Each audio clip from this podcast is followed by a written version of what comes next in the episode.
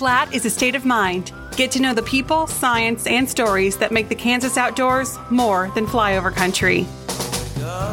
This is Flatlander Podcast, presented by the Kansas Department of Wildlife and Parks and the Kansas Wildlife Federation.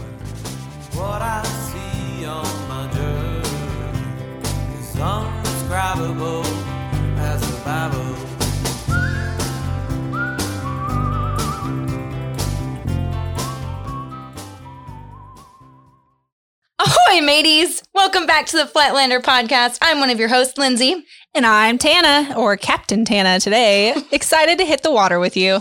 Today, we're diving headfirst into the world of watercrafts, kayaks, paddleboards, you name it. We're joined by a very special guest, Chelsea Hoffmeyer, who is actually the KDWPT Boater Education Coordinator. And I'll let Chelsea tell our listeners a bit more about herself.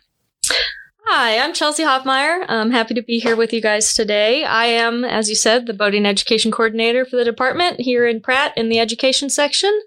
And uh, my main job is I, I, manage the boating education uh, database and program. Um, I work with, you know, all of our um, agency to get out there and educate the public on boating safety. I, you know, I get out there myself too, but I'm I'm mainly coordinating, you know, working with law enforcement, with state parks, with all of our um, agency staff to really um, get boots out on the ground and, and educate the public on how to be safe uh, out on the water. Um, and yeah, it's I, I, get out there when I can, and also go to you know some, some boat shows and conferences and and any events, whether it's agency sanctioned events, to do some uh, water safety, boating safety, or um, or there's other you know schools or other public events that they they want us to be there at. I'm I'm there for it. So and um, uh, I grew up on the water. My uh, my parents, my dad competitively water skied. I grew up on on Wilson Lake, which personally to me is the best lake in Kansas, uh, the, the prettiest lake. Uh, but uh, yeah, I grew up I grew up on a boat. I was I was a bit of a, a lake rat and um, spent a lot of time out out on the water um, on a water ski boat, and more recently got into paddling over the last probably decade or so. Um, and and I really love getting out there and paddling as well. So. So Chelsea, you said you kind of had a big background. You called yourself a lake rat. I love that. and I echo your sentiment about Wilson Lake. Love Wilson Lake. Um, actually, we were both just out there recently um, trying to catch some fish, but it was dang windy. Um, my family actually camps at Wilson Lake every year for like our big family camp out. So that's really fun. But I'm curious, I know you have a really interesting uh, background as far as your career goes. And so I'm wondering if like boater, boating involvement, boater education was kind of a goal for you as you formed that career, or if it's something you really found yourself um, just kind of falling into and falling in love with. It, yes, silly. I, I, do. I do have an interesting uh, way of how I, I, got here. My degree is actually in wildlife biology. Um, I went to, to Fort Hays State. They have a great biology program there. Um, and I did after I graduated my bachelor's. I went off and did a, a many years of field work traveling around the country, mostly with um, birds. Um, and ironically, I did my background in boating really came came in handy with my field jobs as well. I had a couple different seasons where we were out on the river on boats accessing sandbars or where we were um, observing terns and we had to use boats to get to the islands on the turn. So so when I came about to this job, um, I found myself in Pratt. My husband works for the department as well. So I we found ourselves both here with biology degrees and and both needing to to get a job and uh, this one popped up and you know it might not have been in my route of kind of what i was expecting to go into but it still kind of sparked some joy out of me because i did have that um, background and you know having a wildlife degree is you know very helpful in it as well. So i had um, great boating experience and wanted to um, educate educate the public on it. And um, so it was it was kind of a, a fun way to come about this job. So it, it worked out and for in a good way. So yeah, well, we're lucky to have you. Um, I know I had the pleasure of actually learning how to paddleboard from you at one of our KDWPT events, which was super super fun. Um, that's such a unique way to explore an aquatic environment. You know, like because you're up above that water, and it's such a it's such an interesting level. Like you were really engaging with the environment in that way. Like, I don't know, I'm getting weirdly into the weeds, no pun intended. Um, but I also was able to execute a couple of really like poorly done yoga poses, I remember, and I absolutely fell into the water at least once, um, multiple times, really more realistically. But um, it was so fun and so cool. you you give yourself you don't give yourself enough credit. That head that headstand was beautiful, and that is something I will never be able to do in my lifetime if I ever you try. Hold up. You did a headstand on a paddleboard? Like I don't know the yoga. What is it called when you put your knees it's like on the your tripod, elbows? or like a tree. Tri- I don't know what it is. Yeah. I'm not a yoga. I'm not a yogi, but and it was followed with like a big splash cannonball. No, like more she- unintentional. she was pretty impressive. It was uh, no, it, was- it was a lot of fun. No, it was fun teaching. You did a great job, and he, and you know anyone we ever teaches, you know, as long as you're willing to to get up there and do your best. I at the beginning of her class, no matter what time of year it is, I encourage people to fall into the water because to me. Uh, you know, I always I always say that uh, if you don't fall off your board, you're not going to know. You're not going to learn how to get back on it. So, Yeah. so I encourage. You know, I fall off the board all the time because I love to screw around, and that's that's how you get better. So, so I was happy to watch you fall into the water. So. it was fun. You make it approachable. oh, good. I'm glad. I have a lot of fun doing it. Okay, so for the sake of our listeners, I feel like we should define a couple of things, like the difference between a boat and a paddlecraft, um, or a personal watercraft, because there are a couple of different ways to classify these flotation devices. Yeah. yes. There, there are a, lot of terminology in, in the world of boating. Uh, so there's there's lots of things to learn. There's lots of different um, types of boats, lots of different act- activities, um, a lot of lot of different um, terminology out there. So paddlecraft is anything hu- human propelled, human propelled, something you're paddling with your your feet, your arms, a paddle, an oar, anything along those lines. Um, a personal watercraft or a PWC is, is a, a what more people are more commonly known as jet skis. So that is a, a motorized watercraft is is what a personal watercraft is referred to as. Um, but as far as paddlecraft, that can be anything, you know, canoes, kayaks, paddle paddle boats, um, paddle stand up paddle boards, um, little rowboats, um, things along those lines. And as far as what is considered a a watercraft in the stand state in the state of Kansas is um, anything anything that be powered by motor, sail, and human propelled um, watercraft. So all those paddlecraft are considered a vessel in the state of Kansas. So they have certain rules and regulations that they need to abide by, just like motorized watercraft. So that's one thing we al- also um, try to instill in people in the public that uh, those are considered boats and they come with those rules and regulations as well. Because sometimes that's a, a misconception. If someone's out on a, a a paddle paddlecraft of some sort, they sometimes forget that they rules apply to them as well. So that's that's a, a big thing that we try to push out. You know, I one of the places where the line I think gets a little bit fuzzy, especially for just general recreationists, is like inflatable craft. Um, you know, where do you draw the line between someone like floating around in an inner tube and like a little float like um inflatable raft where somebody maybe drifts out too far? Like, you know, where do you draw Yeah, that yeah, line? There's so many fuzzy lines in, in boating. It's and like anything, like any regu- anything that has regulations, because it is funny. You can be out in the in the middle of the lake on a pool floaty Mhm. and have no reg, you know, no reg, no regulations, and then you can, or you can be floating down a river in a inflatable bed. I mean, it's it's it all it's all about um, whether you have a means to propel that that boat that so a paddle. Um, so if you had, I imagine a paddle on a air pool floaty, I mean that turns into a turns into a vessel. So so anything that you have, uh, like I said, means to to paddle that vessel or to propel that vessel forward is is is required is considered a, a vessel in Yeah. the state of Kansas. So it's so if you're just out there on an inner tube, then then you're you're fine. I mean, you can unfortunately do whatever you, you see, whatever you so please. So um, as long as you've got a way to to paddle that or propel that vessel forward is is kind of the way that works. I'm thinking of you, owners of the giant flamingo floaties and the giant unicorns that we're seeing now. They're like the It- size of trampolines. Yes, they make, and that's just it. They're constantly, the industry is constantly coming out with crazy inventions and toys, and and we're we see new things all the time. And sometimes we have to ask ourselves, what do we do with this? How, how do we throw this into the regulations? And I. I, you know, I, I'm always going to our, you know, our law enforcement is the one that, um, our law enforcement officers are the ones that kind of regulate this. And they're the ones seeing this stuff out on the water and making sure everybody's following the rules. Our boating law administrator, who I, I look to a lot for these kind of tricky questions because they're kind of the say all and all with that kind of stuff. So they're very helpful with those, those kind of new things. Yeah, I mean, we're not even 15 minutes into this, and I'm already learning so much. yeah, good. I did not know this, man.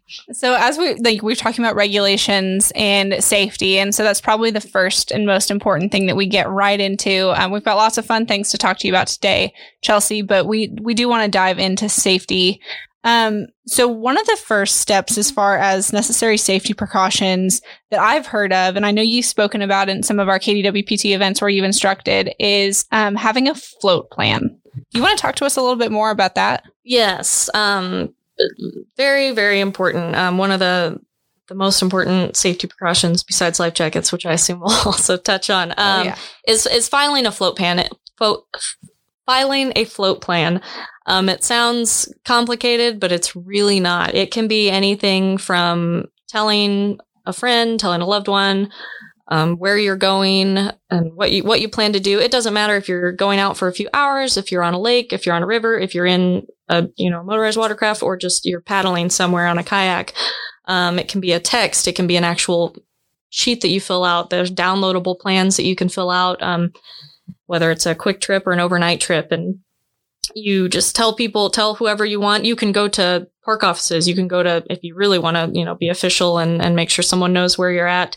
Um, because that is the point of a, a float plan is making sure that someone knows where you're going, when you expect to come back, because um, things can happen out there that you don't um, plan for, and you want to make sure that if you do get into trouble, that you know our law enforcement who who uh, comes out to help knows you know they can get to you the quickest way possible. You know there's there's big lakes out there long rivers that you just you could be anywhere on that lake and it's sometimes a, a matter of you know minutes or you know it could be your could could be your life um, at stake. And uh, so we want to we want to get you back home. And so that is the purpose of filing a float plan. And even if you know it's even better if you go out with you paddle or go boating with someone, you know, we always encourage people to paddle in groups, um, um, boat and boat with people.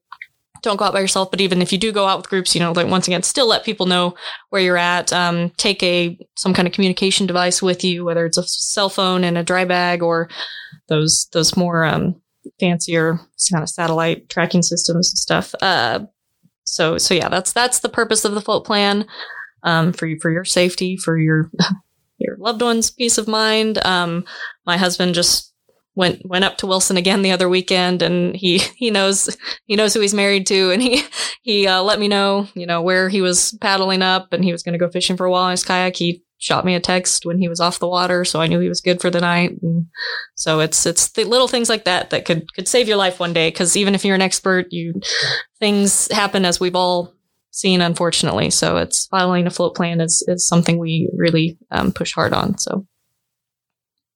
Yeah, that's an important one. Yeah, not to mention, like, for example, uh, I used to float the Kansas River when I lived in Manhattan, and uh, our float plan included having someone pick us up at our at our takeout point. So we had to let them know when to expect mm-hmm. us, Mm-hmm. and everything else. So they knew when to be there and when we should be there. And it's important to let people know because if you're not there when you're supposed to be, I mean, something happened and hopefully we can get it sorted out in a timely fashion. Yeah. yeah, you can always set up a plan. You know, if I'm not, you know, if I'm not here at this point or don't hear, you know, wait, you know, maybe ask this person or, or, wait a little bit longer and then you know let them know. And you can you know if if you're filing or a float plan officially with anybody you know it can be anything as you know what boat you're in what color um what color the style the um model stuff like that. Um and and when yeah how long you where you think you're going how long you expect to be out um all that. Stuff anything anything identifiable that they can help um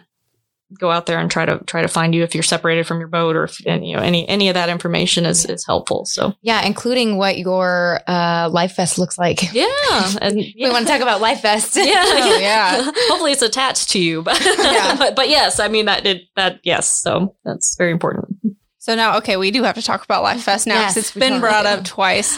So, Chelsea, I'm wondering, um, you know, of course, with the agency, we always encourage people to wear their life jackets when they're going to be on the water.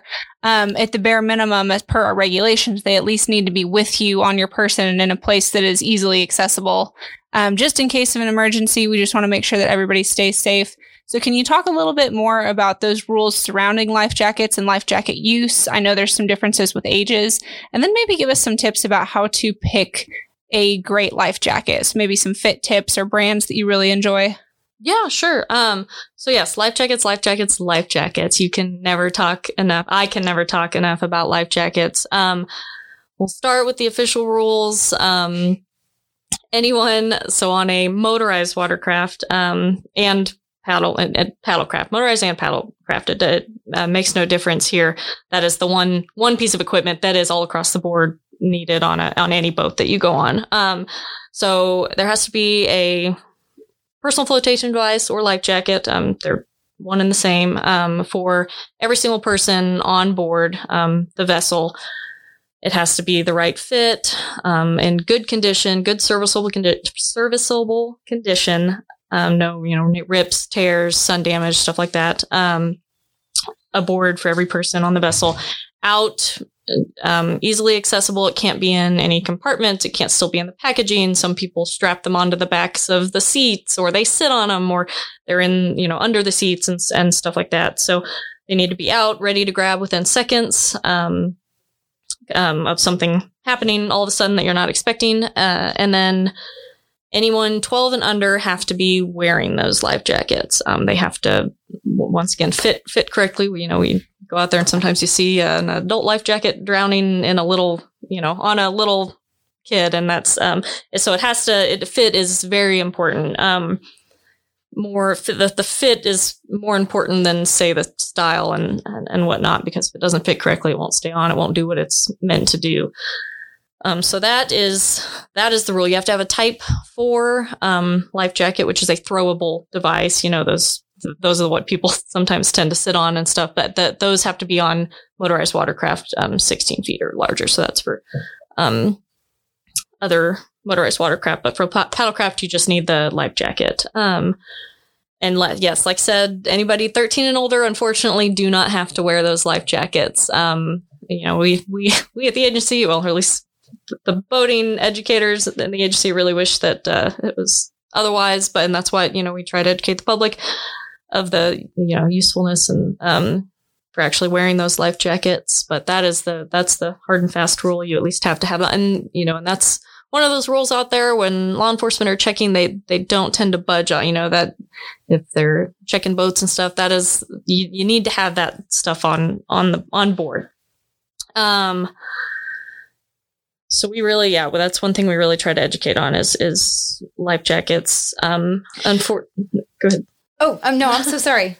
no, I was unfortunately, you know, when and and when it comes to accidents and stuff, the statistics out there for drowning and and boating accidents, whether it's motorized watercraft or paddling, you know, roughly, you know, that they do um, statistics every couple of years, the U.S. Coast Guard, and uh, you know, 80 85 percent of people that were 85 percent of people that died in accidents were not wearing, you know, were not wearing the life jackets. You know, they they did so by by drowning, and only about twenty percent or so had their life jackets actually on. So the the statistics are often very very sad and and very preventable. So um so we really try to educate the public on on life jacket use. Yeah. So you you've been mentioning quite a bit the proper fit of these life jackets. Could you talk to us a little bit about what that looks like? Like how does someone know if the life jacket is fitting their child correctly correctly or if it's even fitting themselves correctly? Yeah, sure. Uh, yeah, I'll talk about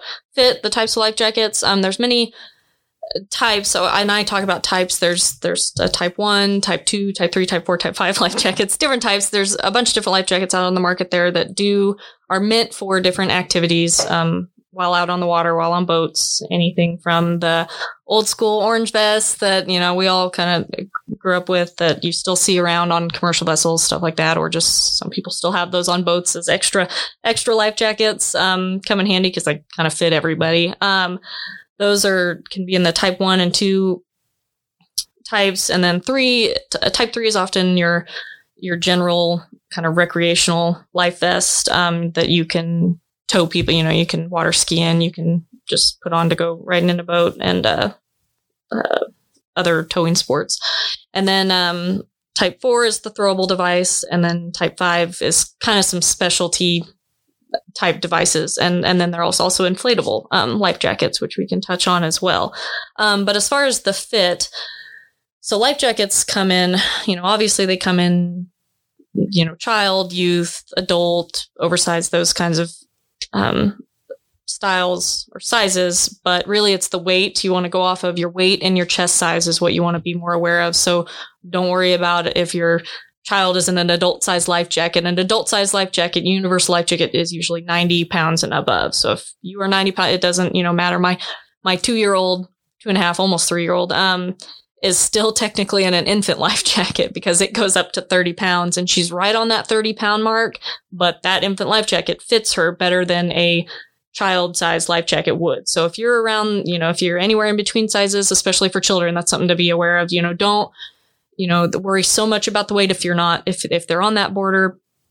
Um, it's, it's all about what fits. Um, because like I said, when, when they go in the water, you want to make sure that it stays on them. And one way to do that, if you're in the store, um, and that's another pointer is if you're picking out a life jacket for yourself or for your kids, it, the best way is to do it in store. I know it's easy to order things online. I mean, we've all done it and that's fine too. You can order one online and try it on and make sure it fits if you have to send it back. But it's it's nice to go in a store, try one on. You want to make sure the buckles are all done up nice, um, nice and tight on yourself or your child. Some of those younger um, aged ones have the strap that goes in between the legs, so make sure that that is very important for um, children, young children, and as well as that back um, kind of floaty thing behind the head, so that um, really young children stay um, face up. But um, you want to make sure all the buckles are are buckled nice and tight, and then what you do is you put the your hands underneath their underneath their shoulders, underneath the life jacket, and pull up on it, tug up on it, and if it doesn't move or if it you know doesn't come up more than you know like an inch or so, and it stays you know above their chin, then then that then you know that that that is going to stay on if they you know jump in the water or end up in the water somehow. So that's um that is how that works. Uh, the inflatable life jackets. There's and you know that's one thing that we advertise a lot is that there are so many different kinds of life jackets out there. The styles and types colors everything that there's you know these days no reason that someone shouldn't be able to wear one and, and be comfortable you know because back in the day yes they were maybe a little more cumbersome and didn't have as many options. But now these days it's you know if, if the problem is oh they're too hot or they're too uncomfortable it's you know you don't really have that excuse anymore because um, these days you have inflatables. There's belt packs. The inflatable comes in just a almost a fanny pack um, style, very unobtrusive. Um, and then your more of your harness inflatable life jackets. Inflatable life jackets are only rated for 16 years and older. Mm. Um, and preferably someone who is a decent swimmer. Um, not that that saves everybody all the time, but that's that's kind of what they say. Um, and those take a little more, a little more upkeep. You want to make sure that they are, um, the CO2 cartridge is, you know, always in the green, always good to go. Every once in a while, they really tell you to inflate those on them every once in a while. If you, you know, cause you may go a long time without really need, hopefully never really needing to use it. And then, then you have no idea if it's still good. Mm-hmm. so, so you need to inflate those, pull those off and, um, inflate those every once in a while. And then unfortunately you have to buy a new cartridge after that. But, so those are a nice option for people that don't want this um, a big life vest on or something. That if they they're worried about the fit. Um, what about color, Chelsea? Um, I know there are a lot of different colors of life jackets available on the market right now. Um, and a lot of those are very, very vibrant, obnoxious colors. So I wonder if you we'll talk a little bit about the intentionality of that and why, especially, um, you know, because you're a parent and um, it's like as a parent, is it necessarily a wise thing to purchase like a black or a really dark color life jacket for your child um, as far as visibility goes? Yeah, but I mean, to, to visibility is is is really important when it comes to being out on the water. I mean, the water itself is oftentimes kind of a murky drab color. Your surroundings are never very colorful. So if you have, you know, a colorful, you know, I'm all for it, you know, colorful boat, colorful, colorful paddle, col- colorful everything. You know, it's bad. Uh, bring back the 90s. Bring back yeah. those neon colors. You know, we we knew what we were doing back then. It's so I I don't know why that that started to go away, but now it's now it's all those muted colors. They still, I mean, you find life jackets of, of all different colors out there. But yes, there is a lot of black, a lot of um, those more muted colors. And, and, and it's funny. There was a, I was seeing something the other day on studies of kids swimsuit colors and stuff. Yeah, that's what, what made me think of it. Yes, yeah. I saw it. So certain colors that reflect better, like in, in lake settings and pool settings, as far as being able to see your kids swimming yeah. stuff. It was talking more about swimming and stuff, but so I mean, it, it, probably has a lot to a lot to do with that. Certain colors show up more. Um, but uh, so I mean, yeah, you're always going to have those people that want want the the black, the uh, the more muted colors. But I think it's uh, important and and more fun to me. And that's another thing.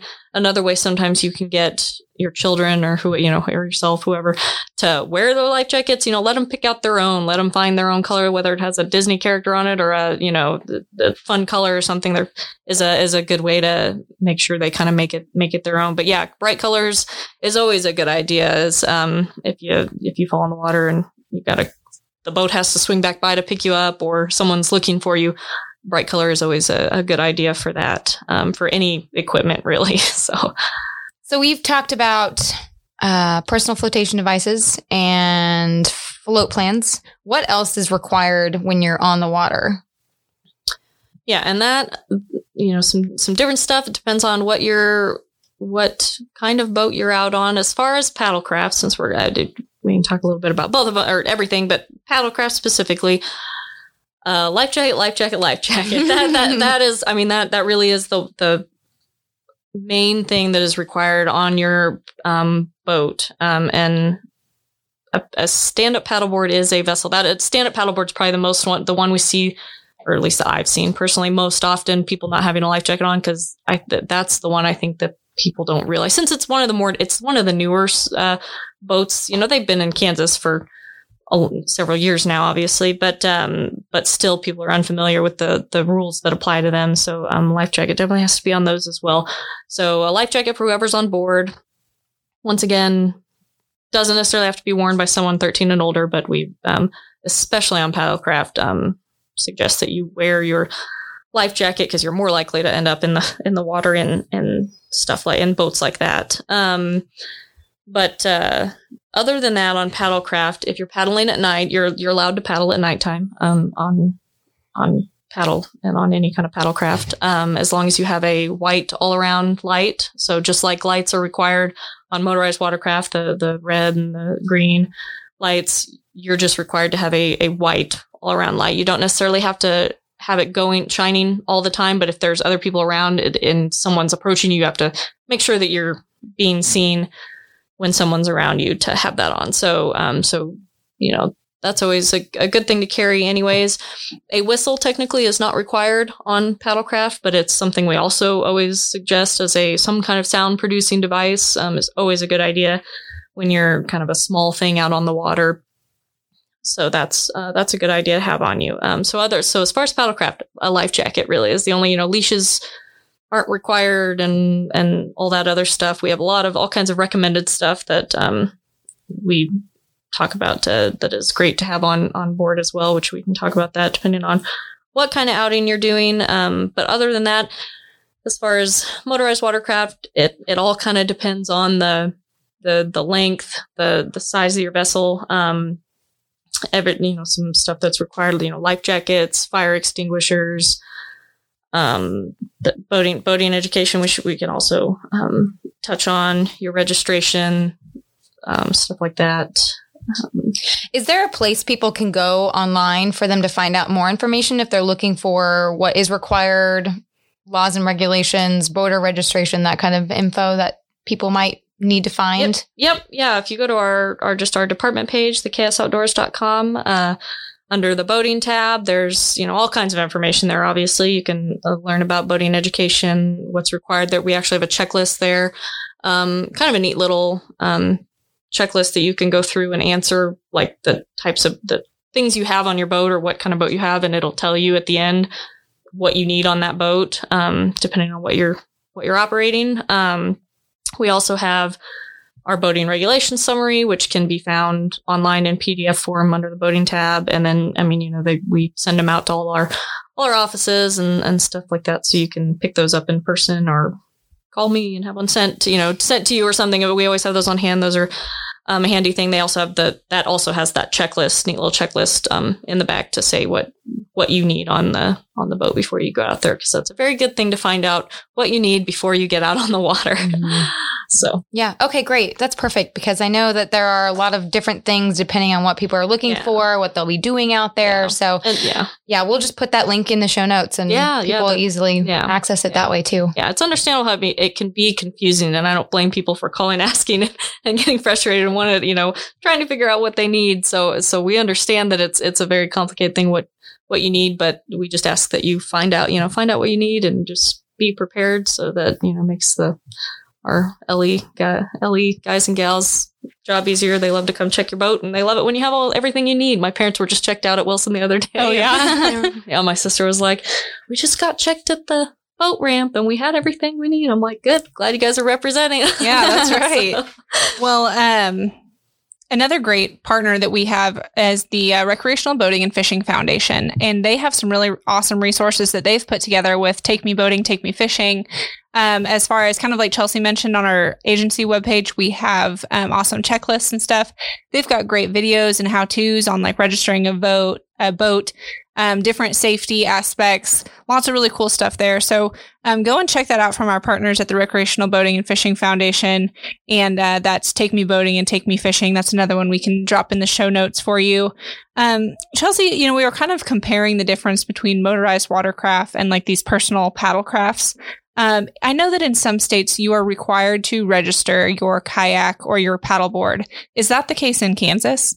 It's not, and yeah, there are there are a handful of states out there that uh, require paddling vessels to um, register, and and not surprisingly, there's some of those states that probably have a, a, huge paddle following, you know, where they're, you know, Minnesota and stuff like that. Um, but yes, in Kansas, no, you do not have to register your paddle, um, your paddlecraft, your kayaks, canoes, paddle boards, anything along those lines. Anything that doesn't have a motor, you do not need to, um, register. You can if you want. It's, you know, encourage that. It's always a great idea. Um, if you are kind of a, maybe, maybe more serious paddler where if it gets stolen or if you do get lost, you know, they can link back to link it back to you, but um, but they but it's not necessary. Um, so anything anything without a motor doesn't need to be registered. Now, as soon as you put a motor on something, that is a very common question I get, um, mainly for you know canoes and um, kayaks for whether it's fishermen or hunters or something. If you, you know, as soon as you stick a trolling motor on it or something, any kind of motor,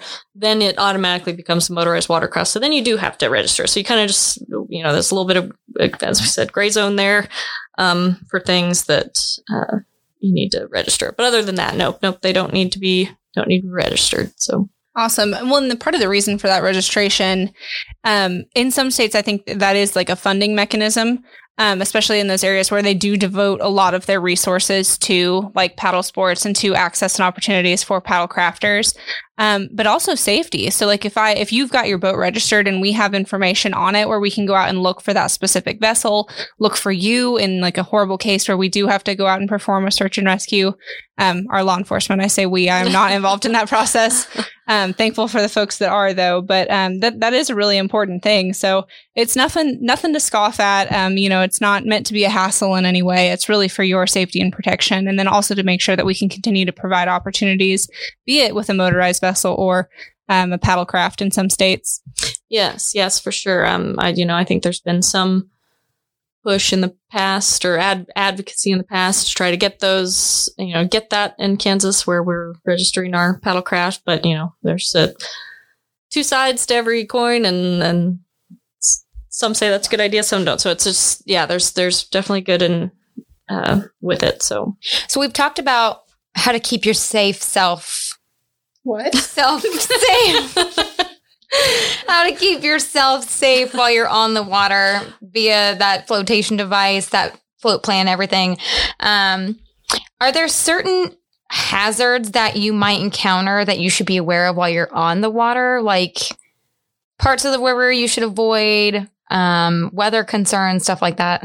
There are loads of, of safety hazards out there uh, uh, that you need to be aware of no matter where you're paddling whether and once again i we i keep saying paddling it's really boating in general we can just say boating um whether you're flat water boating out on flat water or on the river there's always things to be aware of whether it's whether it's weather like you said um uh, to be concerned about we all know how it is in Kansas. It's it's no no secret that uh, Kansas weather can be a little volatile sometimes. You know, go from a beautiful calm day to a very nasty um, day, mainly because of the wind. But um, luckily in Kansas, you can see that storm coming from a long ways away. So that's one thing we, we've got going for us. So, um, but so weather is a, a, a big thing. You know, before you go out, always check the weather forecast. You know, be checking the weather forecast that week, and then on the day that you go out um, for any kind of boating. Um, and even while you're out on the water, you know, have your your phone with you, making sure you you know what's going on, um,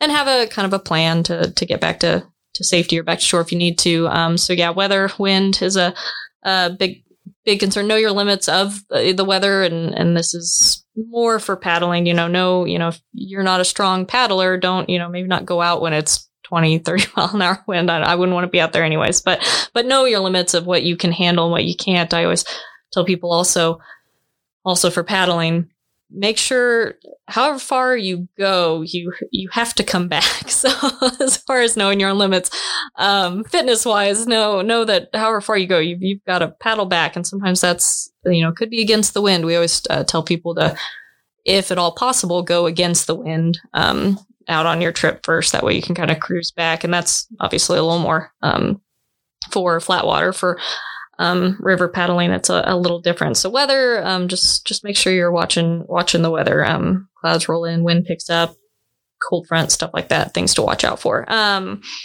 as far as river river paddling or river boating in general, um, there's yeah, there's lots of uh, hazards that could uh, come up. It's um, to deal with the current, um, water levels is a big thing. You know, no the main thing is know the river that you're paddling you know know you know look it up look look what the um the the big safety hazards are that are you know are on maps um and mapped out that you can watch out for.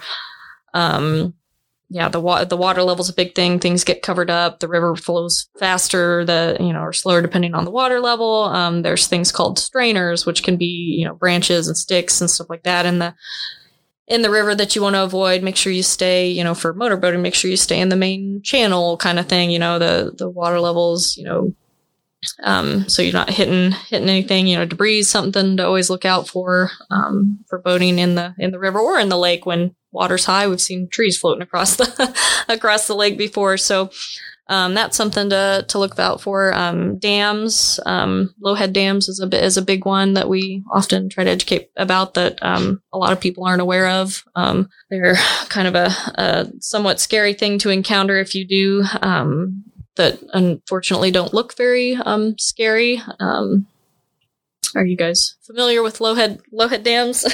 yeah, let's talk about that a little and like what to look out for. Yeah, um, so so let, a low head dam is just I mean, as it as it states, it's a low, um, lowly, low structured um, dam that doesn't look very, um, very intimidating, but they are very deceiving. Um, and they, since they are so low set in the water, as they come over that edge, they form what we call is almost like a washing machine effect, and and you get um, that turn underneath the water is way more forceful than anyone can ever imagine. Um, it, I, you know, I've, I've seen videos of it taking down yachts. I mean, it's a, a decent sized low head dam. I mean, it, in, and unfortunately you get stuck in that, that turn and it's hard to get out of. So, um, so that is something we educate people about, um, a lot because it's something you just need to stay far, far away, uh, away from. We've, you know, I've seen, you know, too many you know accidents in the in the news all over the country not not just here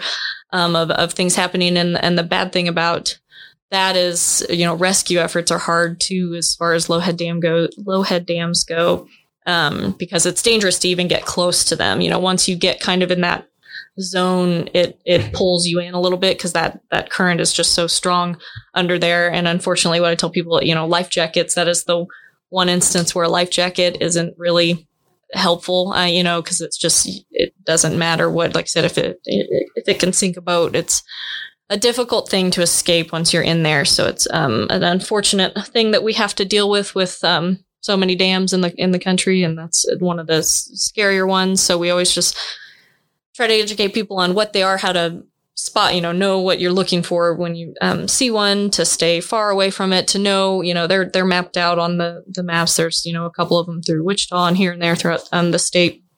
That so that's all about just before you even get on the water, know where that stuff is. Know, you know, if you want to portage around it or just stay stay the heck away from it Um, because um, they're not always very well roped off or flagged off. I mean, some of them are just, it looks like you could just float right up to them. And that's unfortunately how that happens. Um, so, so yeah, they're a very, very scary thing to be, um, that you definitely need to be educated about and be aware of and, and do everything you can to, to avoid them. Chelsea, you said the word portage, and I just learned this word very, very recently. So I wonder if you would clarify what you mean when you say portage around a dam. Yeah, uh, I you know can't tell you where the the, the origin of the word or anything, but but portage means to um, literally you know take your boat out if there's some kind of obstruction or something in in the river. It's it's usually done in rivers. It's if you're flat water um, paddling, it's it's obviously not a, a big thing. But yeah, portaging it just means you know if you're come to some kind of obstruction in the river or you know a lot of times you know like in kansas like if there's a part of the river that's too low or something and you can't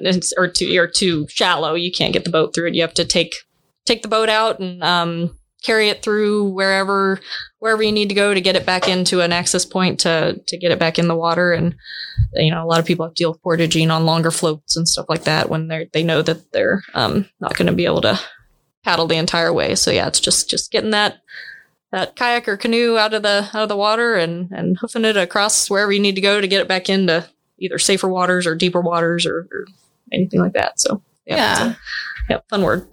well, you know, we've kind of hit the heavy, and maybe it's per Chelsea's recommendation of like paddling against the wind first, because now we're going to cruise back with some of the fun aspects of being out on the water in these vessels. Um, Chelsea, I wonder if you could first start with like maybe if we've got any beginning or aspiring paddlers or boaters listening to the podcast today, what would you recommend as like a really great place to start to get out on the water in a vessel?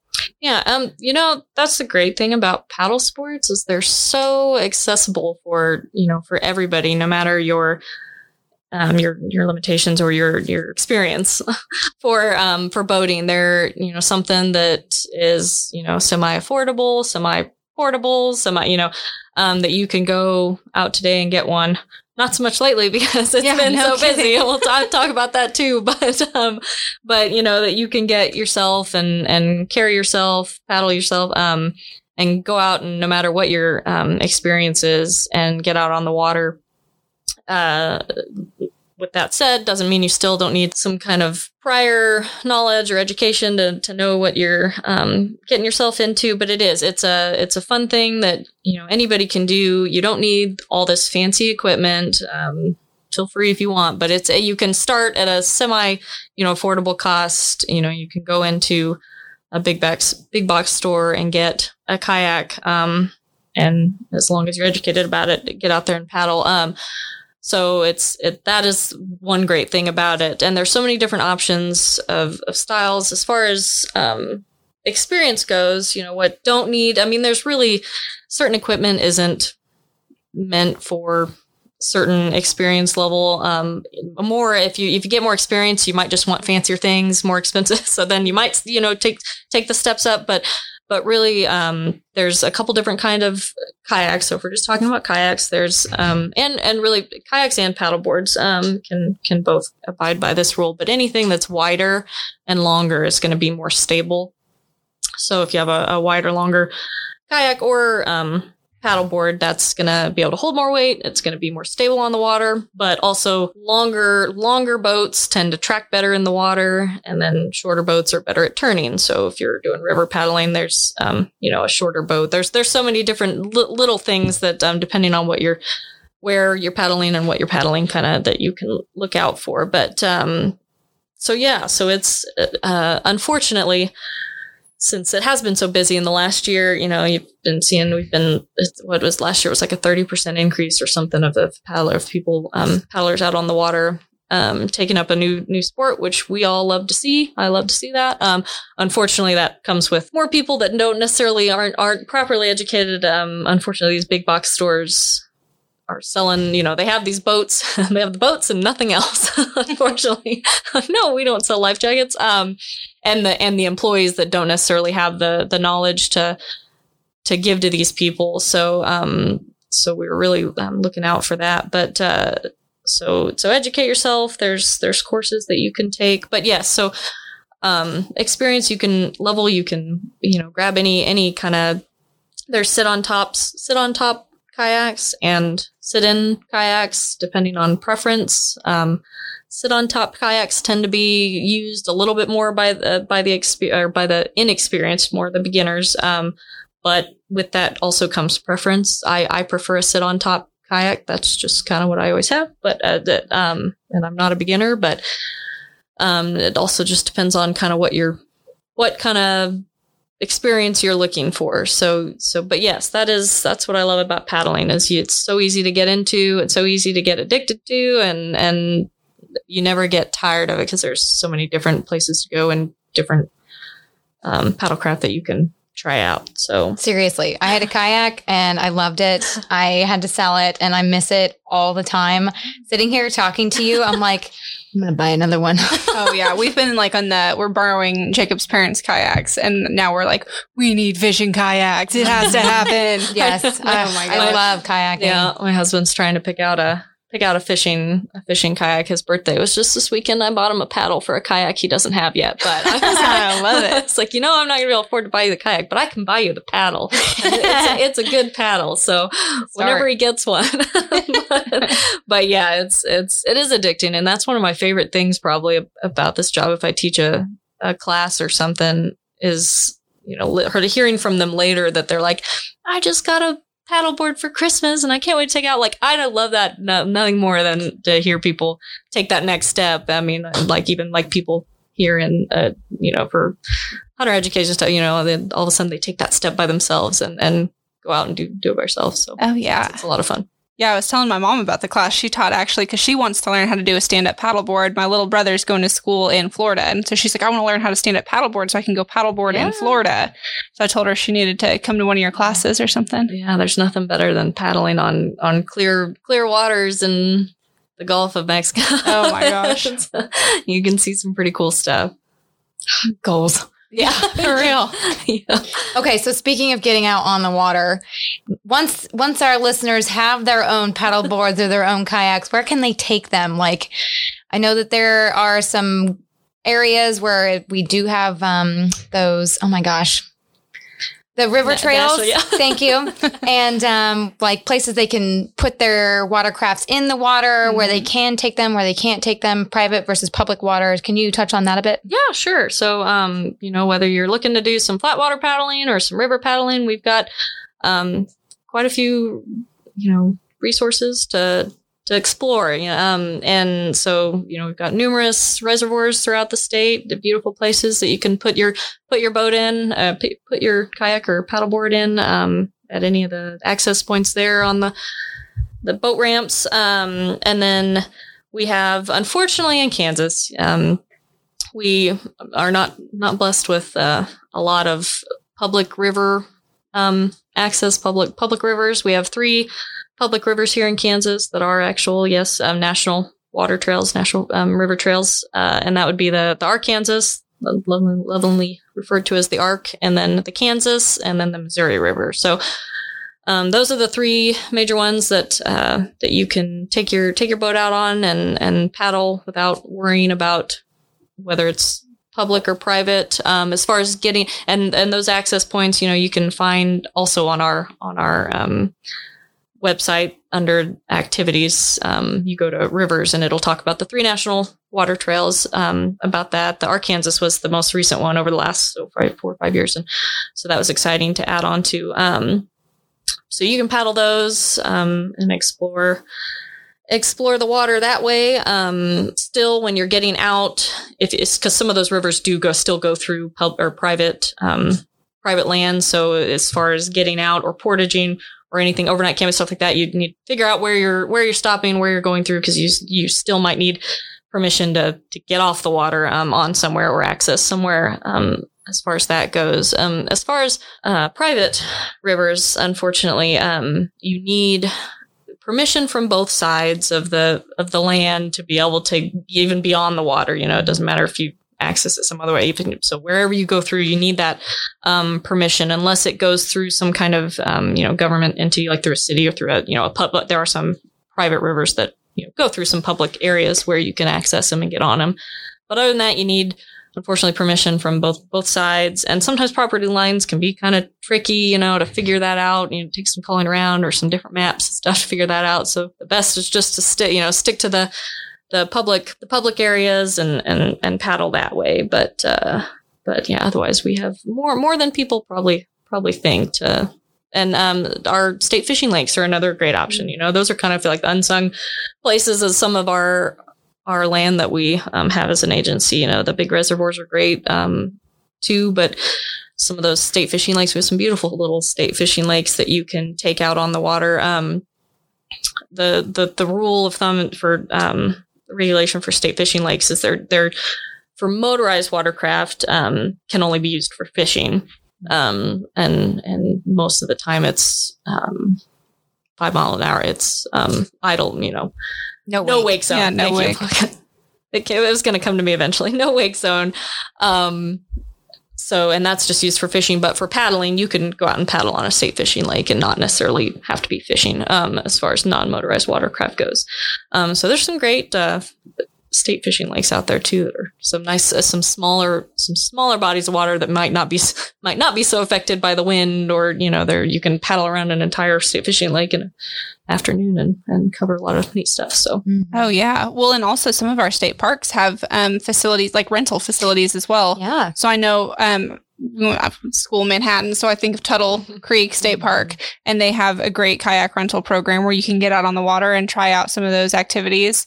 Um, but yeah, check around, check in your area, and see where you can get some of that stuff rented. There's also independent businesses um, that do rent kayaks, and so if you're trying new equipment and you're not exactly sure what you want to buy yet, that's always a great option to try before you buy. Um, do your research into the safety and the qualifications of those organizations, of course. Um, you know, make sure you're putting your own safety first and foremost, right, Chelsea? Yes, yes. And spe- speaking of safety, um, sorry, I always come back to No, I love maybe it. the not so fun safety stuff. Um, is boating education. That's kind of one thing we haven't really, um, like at least official boating education that we haven't talked about, which is kind of the basis of of my job. Um, is you know anyone in the state of Kansas, um, anyone between the ages of twelve and twenty that want to be able to operate a, a motorized watercraft um, alone, unaccompanied, so by the you know by themselves without someone you know right there, um, needs to have boating education, a boating education certificate. So they need to take that course, um, unless they're, like I said, supervised by an adult, someone 21 and older, or 18 and older if they have their certification. So if you want to be able to do that, um, you need to take a, a boating education course, and that can be um, online. We have a handful of online vendors that um, provide the course for us that are also listed on our website. And then, you know, every once in a while we'll have some in class, um, some in person classes available as well um, when when there kind of is a, a need for them. A lot of people prefer to do the online thing these days. Um, and then we also have a home study packet option for those maybe not don't have as easy access to the internet or or uh, something like that. So you just need to pass that cert- or pass that course and and get your certificate and um, carry that with you when you're on a on a motorized watercraft. You do not need that um, for paddling. That's not required. It's just for motorized water for um, sailboats and motorboats. Um, but there are still resources. You know, it's still very important to educate yourself for you know paddling. There's there are some paddling courses, online paddling courses um, through like uh, one one company that we have listed on our on our webpage as well that you can find is is Boater Exam. They have a great free it's free um, a paddling course that you can um, take an online little paddling course to kind of that's that's a little more paddling specific um, if that's what you're looking for to to take. So lots of yeah, like I said, lots of resources to educate yourself before you get out on the on the water. So Yeah.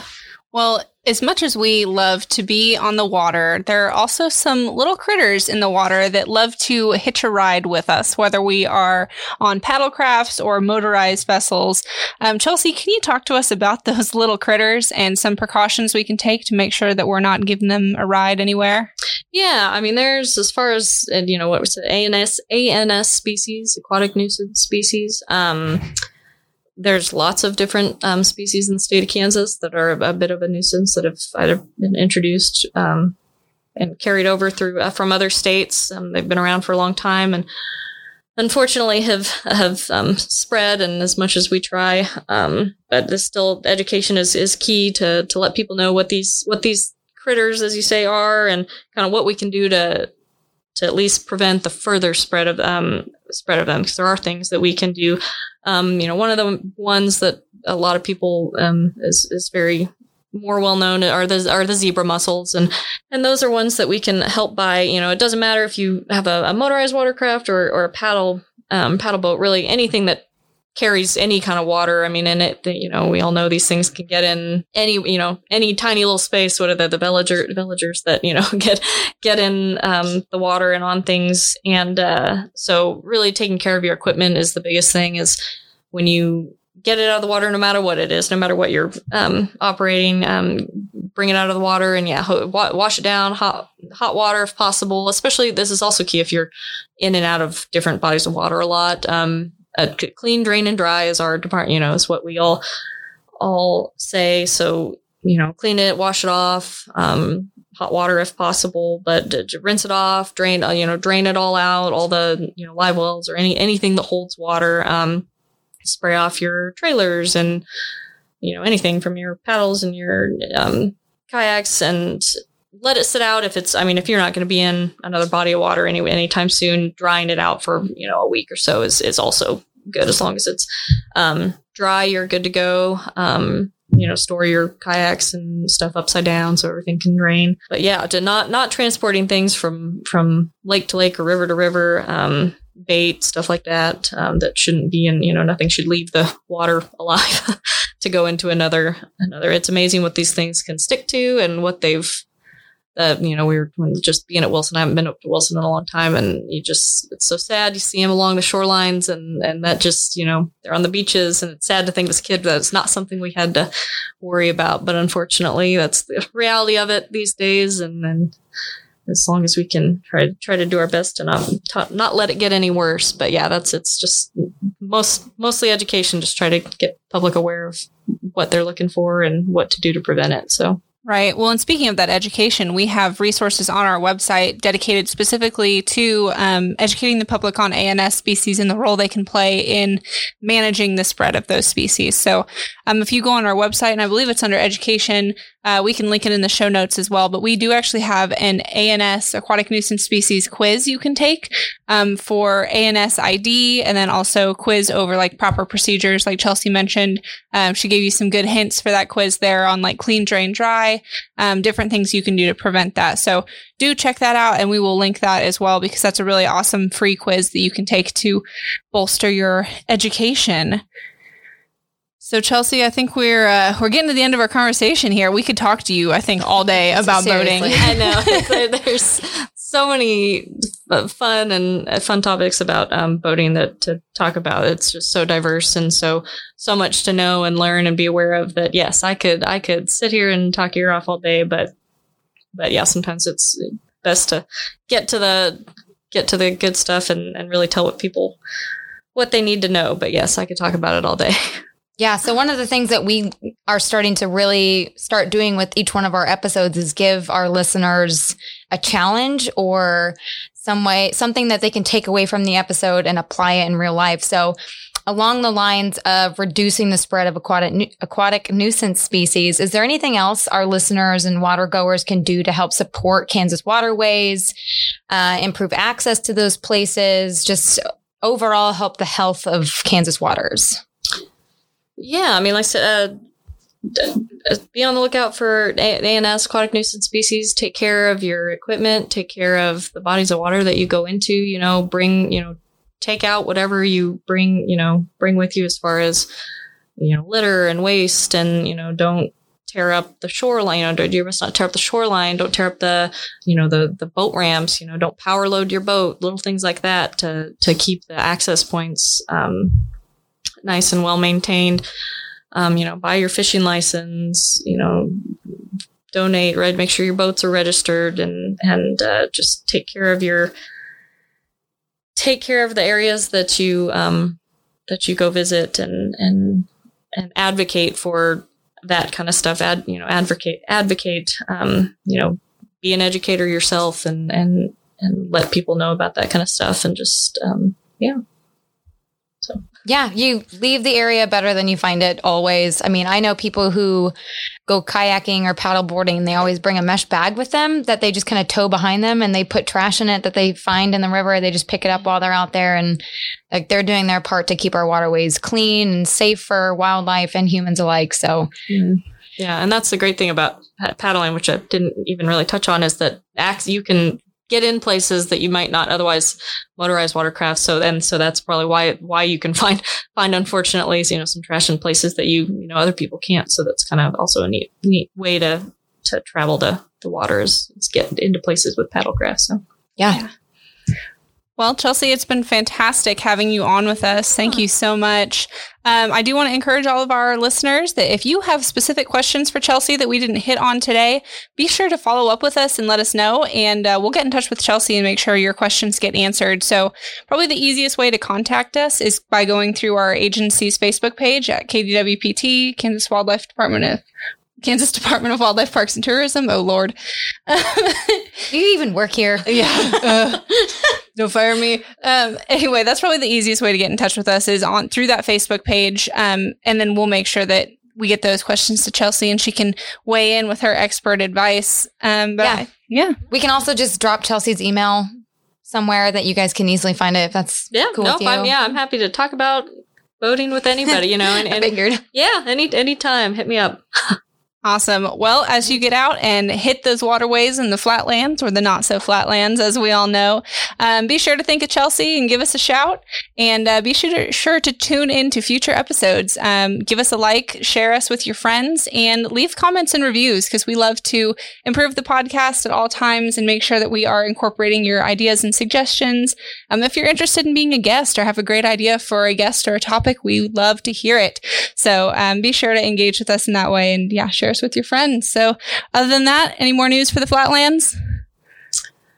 Have fun, get out there and, and paddle and be safe. Have fun out on the water. Wear your sunscreen and your life jackets. bum, bum, bum. awesome. Well, thank you guys. We'll see you soon.